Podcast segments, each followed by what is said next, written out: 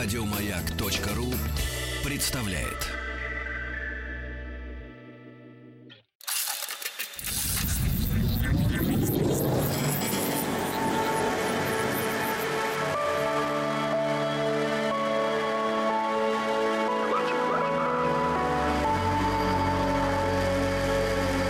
Стаховский лайф на маяке.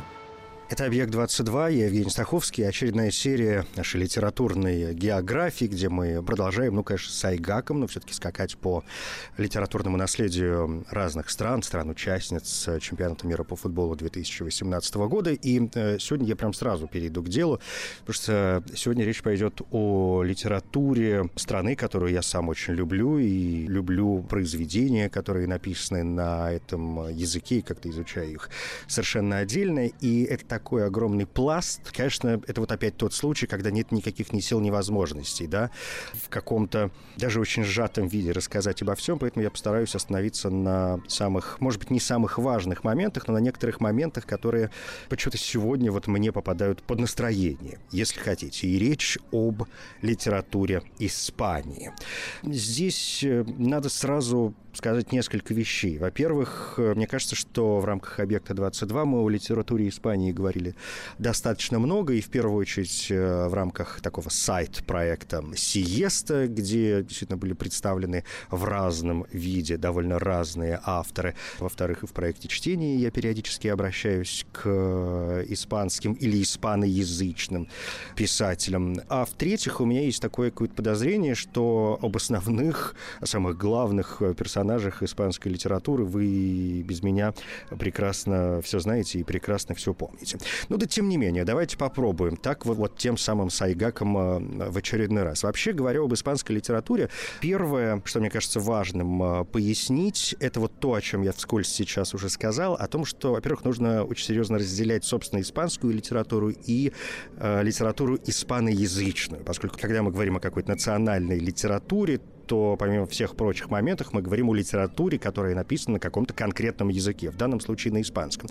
Но поскольку испанский язык э, в мире представлен достаточно широко, то, конечно, мы должны отделять, собственно, литературу, написанную непосредственно испанцами, и ту литературу, которая была создана в испаноязычных странах, но уже, может быть, часто в тот момент, когда они вырвались из-под э, вот этого колониального ну, не могу сказать, гнета. В общем, отошли от э, колониальной эпохи. Это первое. Второе, когда мы говорим о, о литературе Испании, мы должны понимать довольно серьезные, очень разные основы, которые, как оказывается, легли во всю испанскую, во всю испаноязычную даже в данном случае литературу. И в этом э, смысле, конечно, огромное влияние играет античность, и там вплоть до XII века.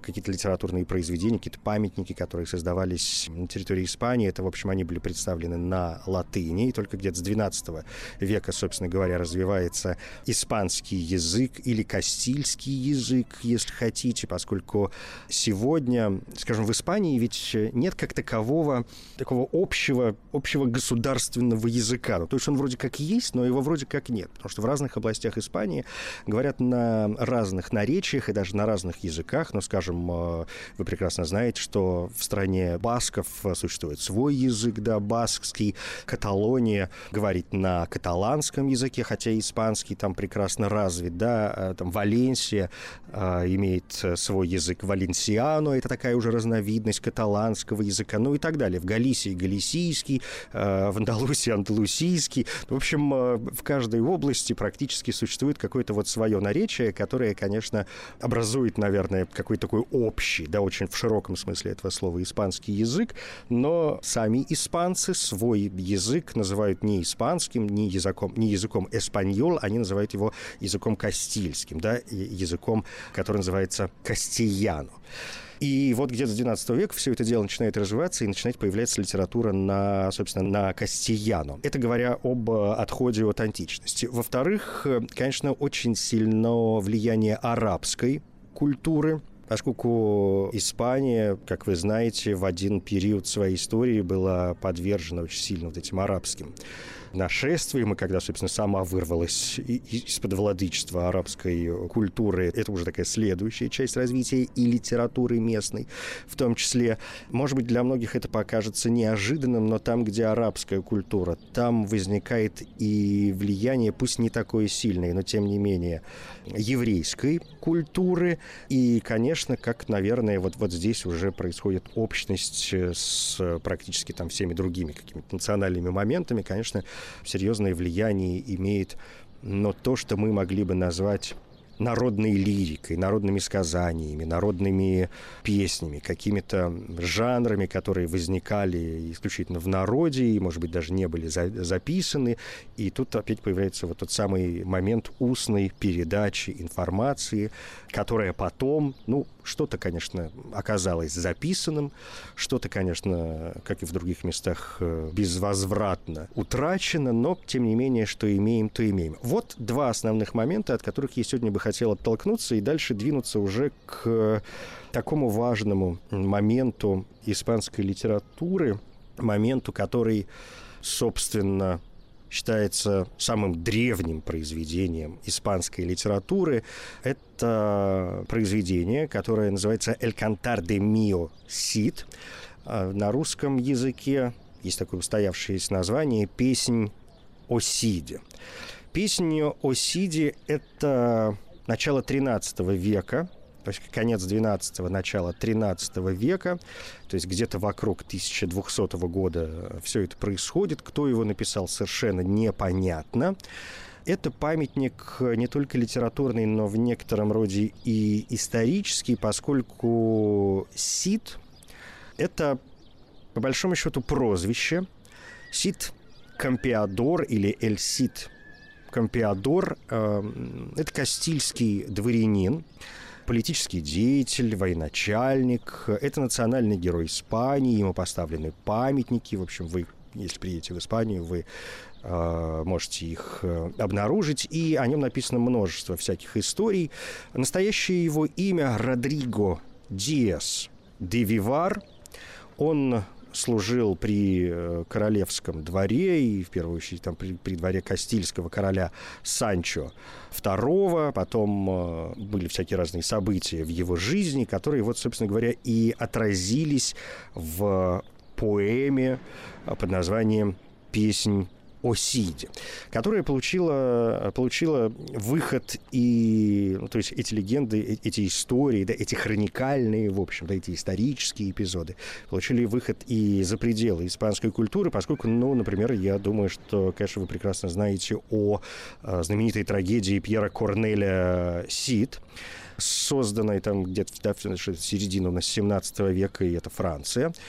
А, во-вторых, я не могу не вспомнить, э, например, прекрасный фильм, который называется «Эль Сид». Это фильм режиссера Энтони Мана, который появился в 1961 году, и э, главный персонаж, собственно говоря, вот тот самый Эль Сид. Если не смотрели это кино, ну, как найдите. Возможность в главных ролях там Чарлтон Хестон и Софи Лорен. Но это так уже, знаете, поворот Э, что называется, в сторону. Описать то, что происходит в Сиде, довольно трудно, поскольку это, в общем, довольно, довольно серьезное произведение. Э, оно, оно действительно очень большое, и до нас насколько мне известно, вот здесь я могу ошибаться, но уж простите меня, если ошибусь, невозможно же как-то следить абсолютно за всем. А, насколько я знаю, сохранился, по-моему, только один экземпляр. Это рукопись 1207 года, причем рукопись э, сохранилась в довольно таком плохом э, состоянии, а вообще опубликовано это произведение полностью было не раньше 18 века. А, еще раз скажу, что произведение довольно большое, и для того, чтобы осилить его, потребуется, ну, не один, конечно, вечер. А, история рассказывает нам о том, как вот Руи Диас де Бивар, который был прозван Сидом, лишился расположения своего сеньора, короля Кастилии Альфонса, и был отправлен им в изгнание. На то, чтобы покинуть Кастильские пределы, Сиду давно было 9 дней, по истечении которых королевская дружина получала право его убить. Собрав вассалов и родню, всего 60 человек воинов, э, Сид отправился сначала в Бургас, но как бы не любили жители города э, Сида, из страха перед Альфонсом они, конечно, не посмели дать ему пристанище, и только вот смелый Мартин Анталинес прислал биварцам хлеба и вина, а потом и сам примкнул э, дружи, к дружине Сида. Конечно, вы понимаете, что такое дружина, это люди, их так или иначе надо кормить, денег у Сида нет, и он пошел на хитрость. Он велел сделать два ларя, обить их кожей, снабдить надежными запорами и наполнить песком. И вот с этими ларями, в которых якобы лежало награбленное Сидом золото, он отправил Анталинеса к бургасским ростовщикам Иуди и Рахилю, чтобы те э, взяли лари в залог и снабдили дружину звонкой монетой. Евреи поверили Анталинесу и отвалили целых 600 марк. Но дальше события развиваются. Я позволю себе как дальше их не пересказывать, в надежде, что вы, в общем, доберетесь до э, песню Сиди, тем более, что есть, мне кажется, еще один момент, о котором сегодня мне хотелось бы упомянуть.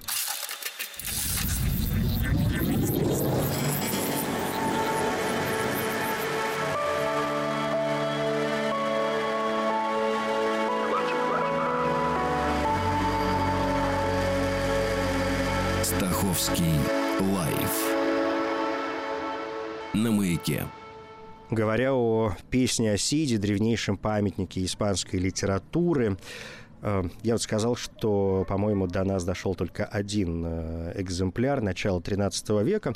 Вот, мне кажется, очень важным э, будет замечание о том, что даже, даже, даже в этом смысле первый лист рукописи песни о Сиде был утерян, и его содержание восстановлено из прозаической хроники, из хроники 20 королей, и э, рассказывается там, собственно говоря, о том, почему Сид впал э, в немилость, и говорится там следующее.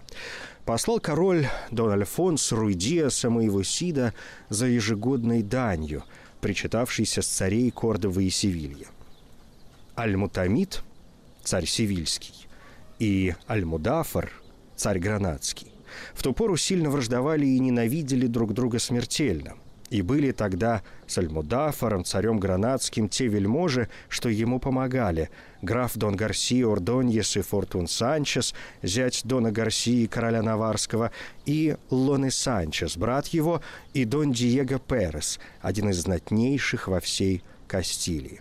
И все эти вельможи со своими дружинами помогали Альмудафору и напали на Альмутамида, царя Сивильского.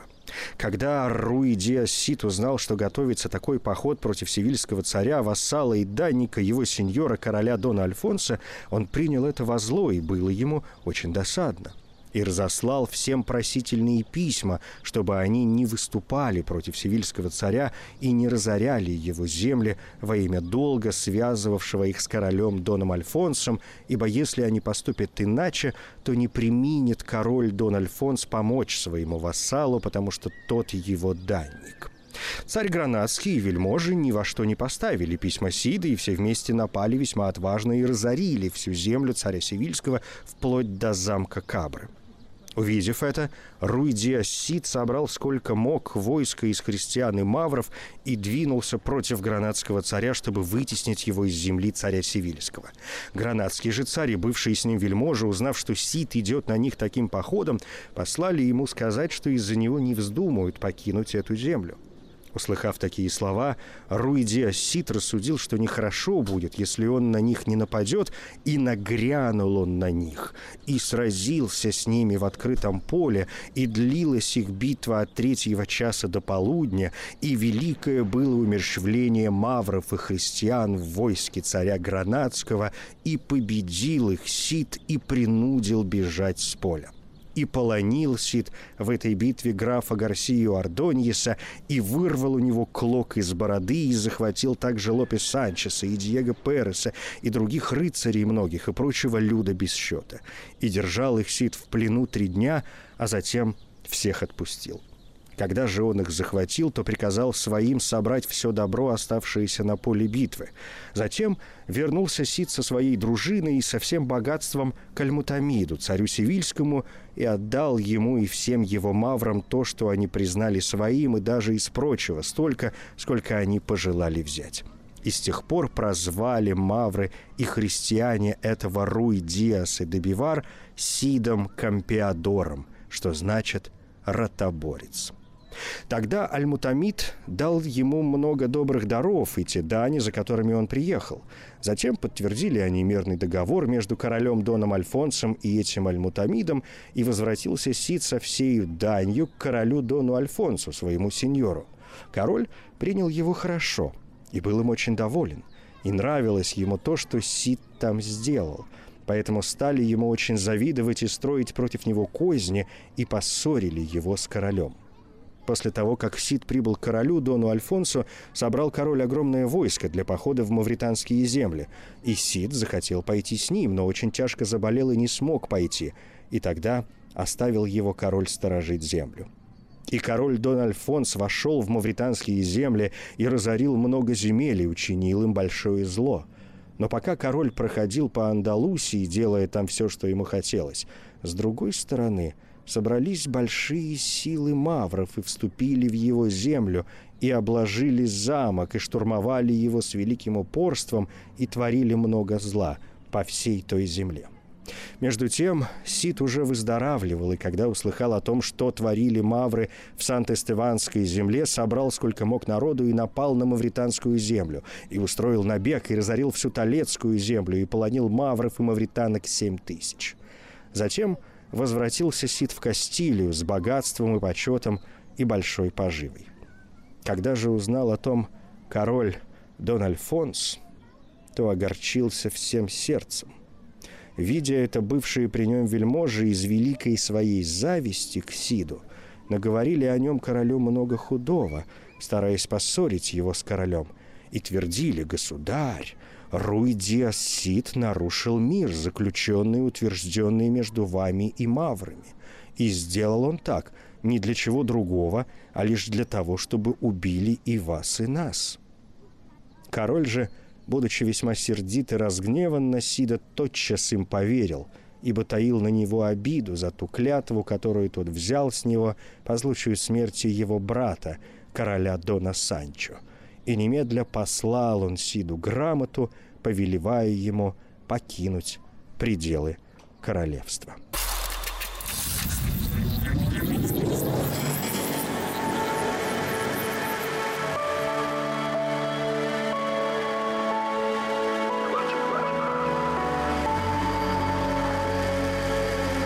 Стаховский лайф на маяке. Это «Век-22», я Евгений Стаховский, литература Испании сегодня меня занимает. И понятно, что сказать можно было бы много, но что-то как-то я, честно говоря, поостерегусь сегодня, знаете, обращаться к знаменитым рыцарским романам, к золотому веку а, испанской э, литературы и вообще испанской культуры, где мы сталкиваемся с блестящими именами Лопе де Веги или Мигеля э, де Сервантеса, чьи пьесы, например, совершенно не имели никакой популярности именно потому, что появился Лопе де Вега, но зато Сервантес умудрился положить начало и вообще создать произведение, которое бесконечно занимает первые места в составляемых э, списках э, главных книг за всю историю человечества. Ну, понятно, что все эти списки порой эм, отдают э, эм, так, таким, э, как бы это правильно не сказать, ну, может быть, кто-то посчитает их не слишком объективными, но, тем не менее, отрицать, что Дон Кихот Ломанческий положил начало всей литературе нового времени, ну, как-то по меньшей мере, наверное, неправильно. А уж, а уж э, э, та, та сатира и то высмеивание э, всех, э, или в частности, например, да, двух, как минимум, э, жанров, которые существовали, которые появились до этого времени, но тут тоже как-то не поспоришь. Кстати, об этих жанрах, да, ну, в первую очередь, это тот самый рыцарский роман, и здесь я не могу не вспомнить Амадиса Гальского. Эм, этот роман создан Гарси Родригесом де Монтальво, и э, это совершенно вымышленная история, которая не имеет э, истоков в испанской культуре. И Амадис Гальский — это абс- абсолютная фантазия, абсолютный вымысел. Э, написано это произведение было в конце 13-го, э, начале 14 века, но первые публикации состоялись где-то в начале 16 века века. Но, тем не менее, рыцарские романы, как вы знаете, в общем, в Испании, конечно, были страшно популярны, и сегодня в мировой литературе, ну, конечно, мы можем вспомнить там кое-что у англичан, и, наверное, кое-что у французов, и, может быть, сегодня произведения английских или французских авторов более известны, но просто потому, что они оказались более интересны, поэтому более читаемы, а рыцарский испанский роман — это, конечно, вообще довольно, довольно забавная такая штука — в которых вот эта фантастичность, фантазийность, точнее говоря, да, порой достигает совершенно каких-то нелепых э, моментов, но, как ни крути, такой, знаете, отдельный рыцарский роман в истории рыцарских романов. Ну и, конечно, вторая важная вещь — это романы Плутовский роман, который вообще был э, изобретен в, в Испании. Он появился в середине XVI века. И эм, главная отличительная его черта а, заключается, наверное, в том, что плутовские романы довольно точно изображают а, человеческие характеры. И вот родоначальником этого нового жанра, который стал очень популярным, был Диего Уртадо де Мендоса, автор прекрасной, конечно, совершенно книги, которая называется «Лосарильо из Тормеса», «Лосарильо де Тормес». И само слово, вот это «Лосарильо», которое является, да, что такое лосарио? Это имя собственное, это такое уменьшительно-ласкательное от имени Лазарь. А, и слово лосарио стало нарицательным в Испании, его как довольно широко используют. Но вот, кстати, собак поводырей называют э, там пер, перро лосарию, да, или лосарио перро. Ну, в общем, плутовские романы, это, конечно, прекрасная совершенно отдельная история. Э, так вот, к ним бы мне тоже не хотелось э, сегодня обращаться. Как не хотелось бы, наверное, обращаться и к творчеству Лопе де Веги, и, конечно, к блестящему Э, писателю Педро Кальдерону де ла Барка, это уже 17 век, гениальному, конечно, совершенно автору. Э, я не могу вообще говорить практически ничего о литературе 20 века и о современной литературе Испании, в первую очередь, может быть, о испанских поэтах, среди которых, ну, все мы прекрасно любим и, не сомневаюсь, а, обожаем Гарсия Лорку или блестящего, очень рано погибшего поэта Мигеля Эрнандеса или, допустим, блестящего философа и писателя Хасертегу и Гассета, моего любимейшего, или Э, лауреатов Нобелевской премии по литературе из Испании, там, ну, среди которых, конечно, выделяются Хосе Чагера и Сагиры, или, если мы говорим о недавних писателях, то это Камило Хосе Селла. И вот, кстати, Эм, Эчегера и Сагира. Одно время, знаете, он как-то так ушел на второй план, но вот э, наблюдая за современными тенденциями, читательскими тенденциями в испанской литературе, у меня такое ощущение, что его слава, его популярность как-то возрождается, и э, публика снова начинает обращаться к его произведениям и делает это весьма активно. А, ну и я могу назвать еще, знаете, три десятка имен – которые кому-то что-то скажут, кому-то что-то не скажут, но, честно говоря, сегодня я бы хотел э, обратиться к творчеству писателя, который, может быть, не слишком известен широкой публике за рубежом, но это абсолютная звезда в э, Испании. Его читают и перечитывают, и мне кажется, что, но, вы знаете, ну вот в некоторых... Это, это, это романтизм, И, ну, если там Сервантес, конечно, главный писатель, то вот этот человек, ну, занимает или второе, ну, и, ну окей, Лопе де Вега пусть будет вторым, то этот человек, наверное, занимает такое третье место, если будет позволено составить хоть какую-то иерархию. Э, хотя еще раз скажу, что, как мне кажется, за рубежом он э, известен не слишком хорошо, и в России он известен не слишком хорошо. И имя этого человека Густаво Адольфо Беккер. Это крупнейший испанский писатель-романтик.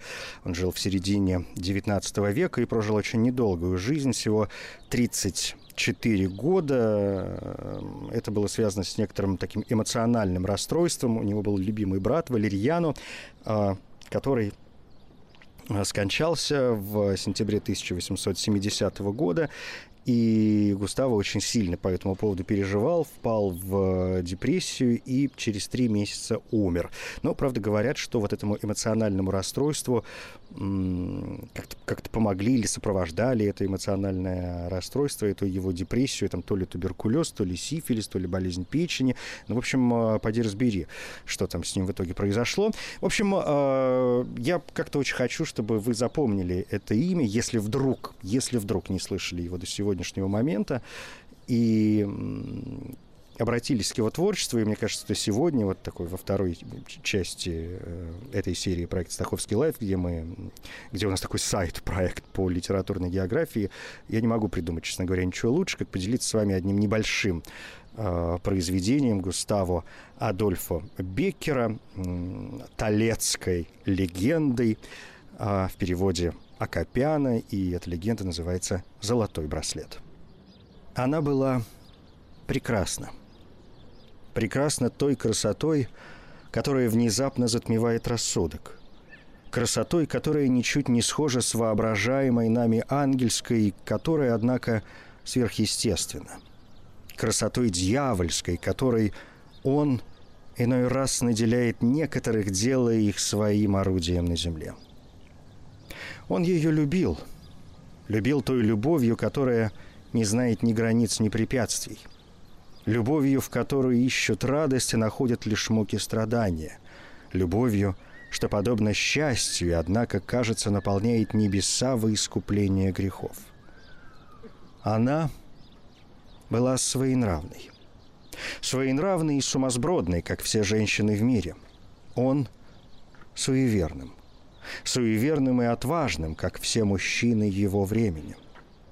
Ее звали Мария Антунес – его Педро Альфонсо де Орельяно. Они были из Толедо и жили в том же городе, что был свидетелем их рождения. В предании, которое повествует эту удивительную историю, произошедшую много лет назад, не говорится ничего более о ее персонажах. Я, как правдивый летописец, не добавлю от себя ни единого слова, чтобы описать их подробнее. Однажды он увидел ее плачущей и спросил, почему ты плачешь? Она вытерла глаза, пристально посмотрела на него, вздохнула и снова заплакала. Педро подошел к Марии и, оперевшись локтем на арабского стиля перила, откуда красавица наблюдала, как проносится речной поток, взял ее за руку и снова спросил, почему ты плачешь? Река Тахо со стонами велась у их ног среди скал, на которых расположен имперский город. Солнце заходило за соседними горами, и лишь монотонный шум воды нарушал громогласную тишину. Мария сказала, «Не спрашивай меня, почему я плачу, не спрашивай. Ни я не знаю, что тебе ответить, ни ты меня не поймешь. Есть желания, которые скрываются в женской душе, и лишь один вздох может их выдать безумные идеи, блуждающие в нашем воображении, которые не осмеливаются произнести наши губы. Непостижимые феномены нашей загадочной природы, которые мужчины не могут даже постичь. Умоляю тебя, не спрашивай, что печалит меня. Если я тебе скажу, возможно, ты просто рассмеешься.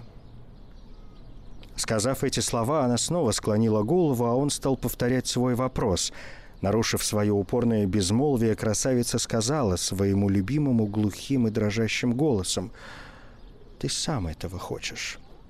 Это сумасшествие, которое тебя рассмешит, но неважно, я скажу тебе, раз ты того желаешь. Вчера я была в церкви. Был праздник Пресвятой Девы. Ее образ, установленный на главном престоле на золотой скамейке, светился, как раскаленные угли. По всей церкви с дрожью распространялись, как эхо, звуки органа, а хор священников пел «Салве Реджина». Я молилась. Молилась, погруженная в религиозные мысли, когда машинально подняла голову, и мой взгляд обратился к алтарю. Не знаю почему, мои глаза устремились на предмет, который я и до этого не видела, предмет, который, не понимаю почему, привлекал к себе все мое внимание. Только не смейся. Это был золотой браслет на руке Божьей Матери, в которой она держала своего божественного сына. Я отвела глаза и стала снова молиться. Это было невозможно. Взгляд снова непроизвольно обращался к браслету — Свет с алтаря чудесным образом отражался на тысячи граней его алмазов. Красные, голубые, зеленые и желтые миллионы отблесков кружили вокруг камней, как вихрь атомов огня, как головокружительная ронда тех духов огня, что завораживают своим сиянием и невероятным беспокойством. Я вышла из церкви и пришла домой, но пришла с этой навязчивой идеей в голове. Я легла спать, а не смогла заснуть. Всю ночь я только об этом и думала. К рассвету мои веки сомкнулись, и, веришь ли, даже во сне я встречала, теряла из виду и снова находила красивую смуглую женщину, носившую золотой браслет с алмазами. Да, простую женщину, потому что это была уже не Пресвятая Дева, которой я восхищаюсь и перед которой смиряюсь. Это была женщина, такая же, как я — которая смотрела на меня и насмехалась надо мной. Казалось, она говорит мне, показывая драгоценность. «Видишь ее?» как она блестит. Она похожа на браслет со звездами, которые в летнюю ночь сорвали с неба. Видишь? Так вот она не твоя и никогда не будет твоей. Никогда. Возможно, у тебя будут другие, лучше и богаче, если найдешь, но это сверкает так волшебно, так завораживающе, такой у тебя не будет никогда. И я проснулась, но с той же навязчивой идеей, как раньше, похожей на жгучую, дьявольскую, неодолимую боль, идеей, внушенные мне, без сомнения, самим сатаной. Что скажешь? Ты молчишь молчишь и сник. Тебя не смешит мое сумасбродство?» Педро судорожно сжал в руке эфес своей шпаги, поднял голову, которую он действительно опустил, и глухо сказал, «У какой девы этот браслет?» «У дарохранительницы», — прошептала Мария. «У дарохранительницы», — с ужасом в голосе повторил юноша — у девы-дарохранительницы кафедрального собора. И на миг у него на лице отразилось состояние его души, ужаснувшейся от одной мысли.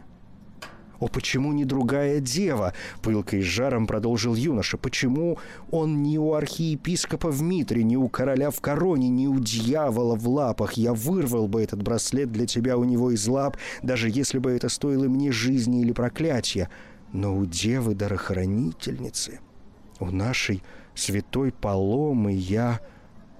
Я ведь родился в Толедо. Это невозможно. Невозможно.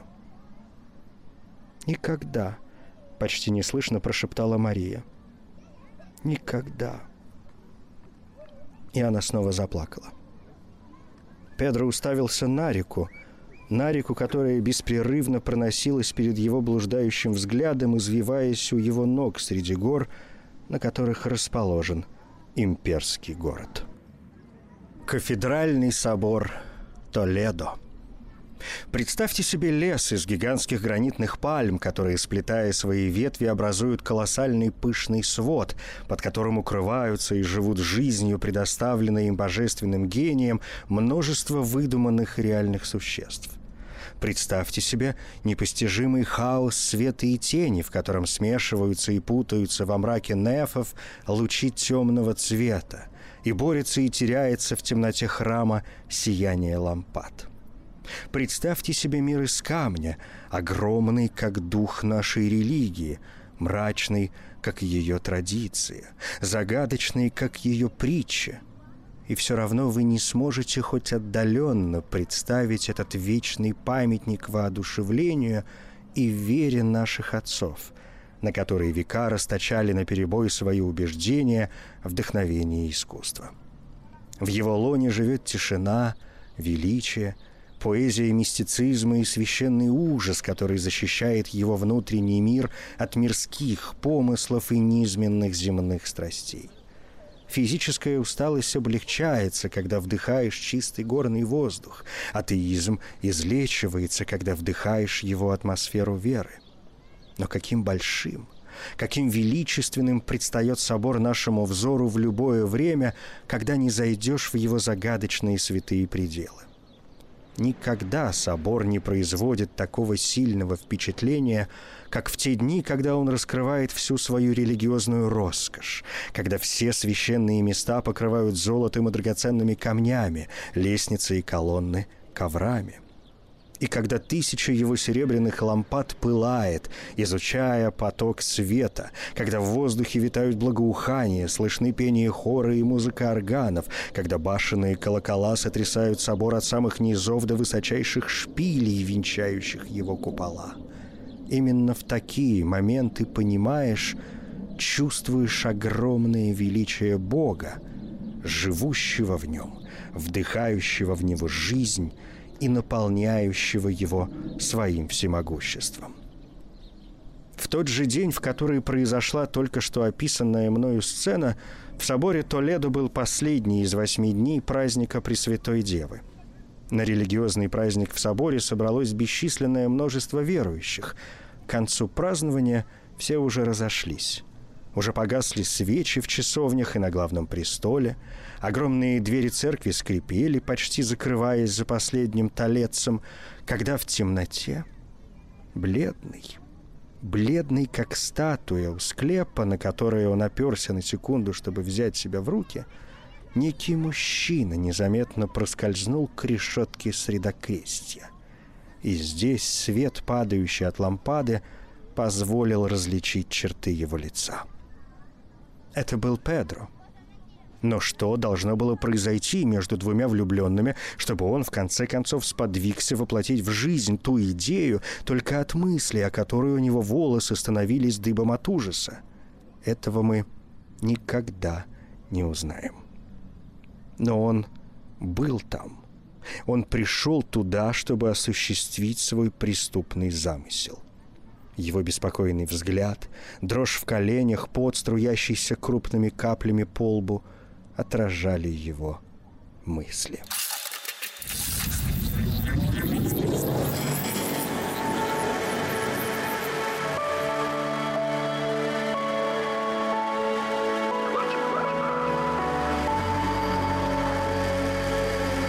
Стаховский лайф на маяке. Собор, погруженный в глубокую тишину, был пуст. Совершенно пуст. Однако время от времени как будто слышался непонятный шум, возможно, скрип дерева или шепот ветра, или кто знает, может, он, возбужденный, слышит, видит, ощущает несуществующие образы, рожденные его фантазией. Но по правде, то близко, то далеко, то за его спиной, то рядом с ним слышался как будто сдавленный плач. Шорох одежды, волочащийся по полу. Шум нескончаемых шагов. Педро сделал усилие, чтобы пройти дальше. Он подошел к решетке и поднялся на первую ступень главного престола. Около него — располагаются усыпальницы королей, чьи каменные статуи с рукой на эфесе шпаги, кажется, день и ночь охраняют церковь, в тени которой они нашли вечный покой. «Вперед!» – прошептал он, хотел сдвинуться с места, но не смог. Казалось, его ноги были прикованы к полу. Он опустил глаза и волосы у него стали дыбом. Пол алтаря был устлан широкими темными надгробными плитами. На секунду ему показалось, что чья-то тощая холодная рука с непреодолимой силой удерживает его на этом месте. Гаснущие свечи, горящие в глубине нефов, как рассеянные во мраке звезды, покачивались на его глазах. Покачивались могильные и алтарные статуи. И покачивался весь собор с гранитными столбами и стенами и ряды скамеек. «Вперед!» — вновь воскликнул вне себя Педро, подошел к алтарю и взобрался к самому образу Пресвятой Девы. Все вокруг казалось ему нереальным и ужасающим. Все было во мгле и слабом свете, более величественных, чем мрак только мягко освещенная одной золотой лампой Богородица, нежная и безмятежная, несмотря на такой ужас, казалось, спокойно улыбалась. Однако эта молчаливая и неподвижная улыбка, которая его на секунду успокоила, в конце концов вселила в него страх, более странный, более глубокий страх, чем тот, что он до этого испытывал. Он снова взял себя в руки.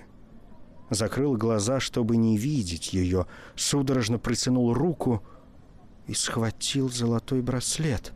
Благочестивое подношение одного святого архиепископа, стоящее целое состояние. И вот браслет был в его руках. С неестественной силой сжимал он его дрожащими пальцами. Оставалось только бежать. Бежать с браслетом, но для этого надо было открыть глаза, Педро было страшно увидеть образ Пресвятой Девы, увидеть могильные статуи королей, демонов на карнизе, чудовищ на капителе, полоски тени и лучи света, которые, подобно белым гигантским призракам, медленно передвигались в глубине нефов, наполненных ужасающим и странным шумом. Наконец, он открыл глаза, оглянулся вокруг — и пронзительный крик слетел с его уст. Собор был полон статуй. Они, одетые в длинные неброские наряды, спустились со своих мест, заполнив весь собор, и смотрели на него глазами, лишенными зрачков. Святые, монахини, ангелы, демоны — Воины, дамы, пажи, монахи, крестьяне.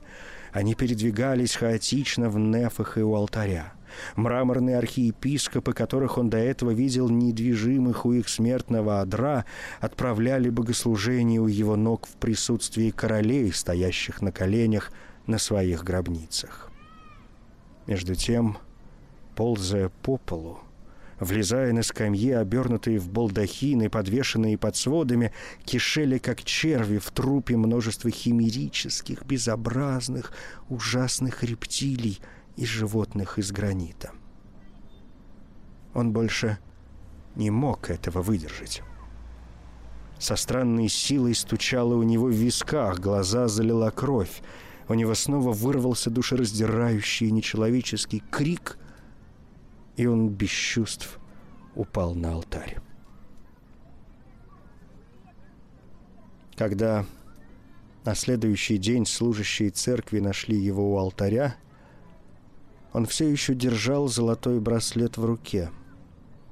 И, увидев, как они приближаются, воскликнул пронзительным хохотом «Он ее! Ее!» Несчастный был безумен. Ну, вот такая история. Золотой браслет с подзаголовком «Толетская легенда». Испанский, крупнейший испанский писатель-романтик, 19 век, Густаво Адольфо Беккер. И здесь я позволю себе поставить точку, но точку только в э, нашей литературной географии и точку только до следующей серии. Это «Объект-22», я Евгений Стаховский. Спасибо.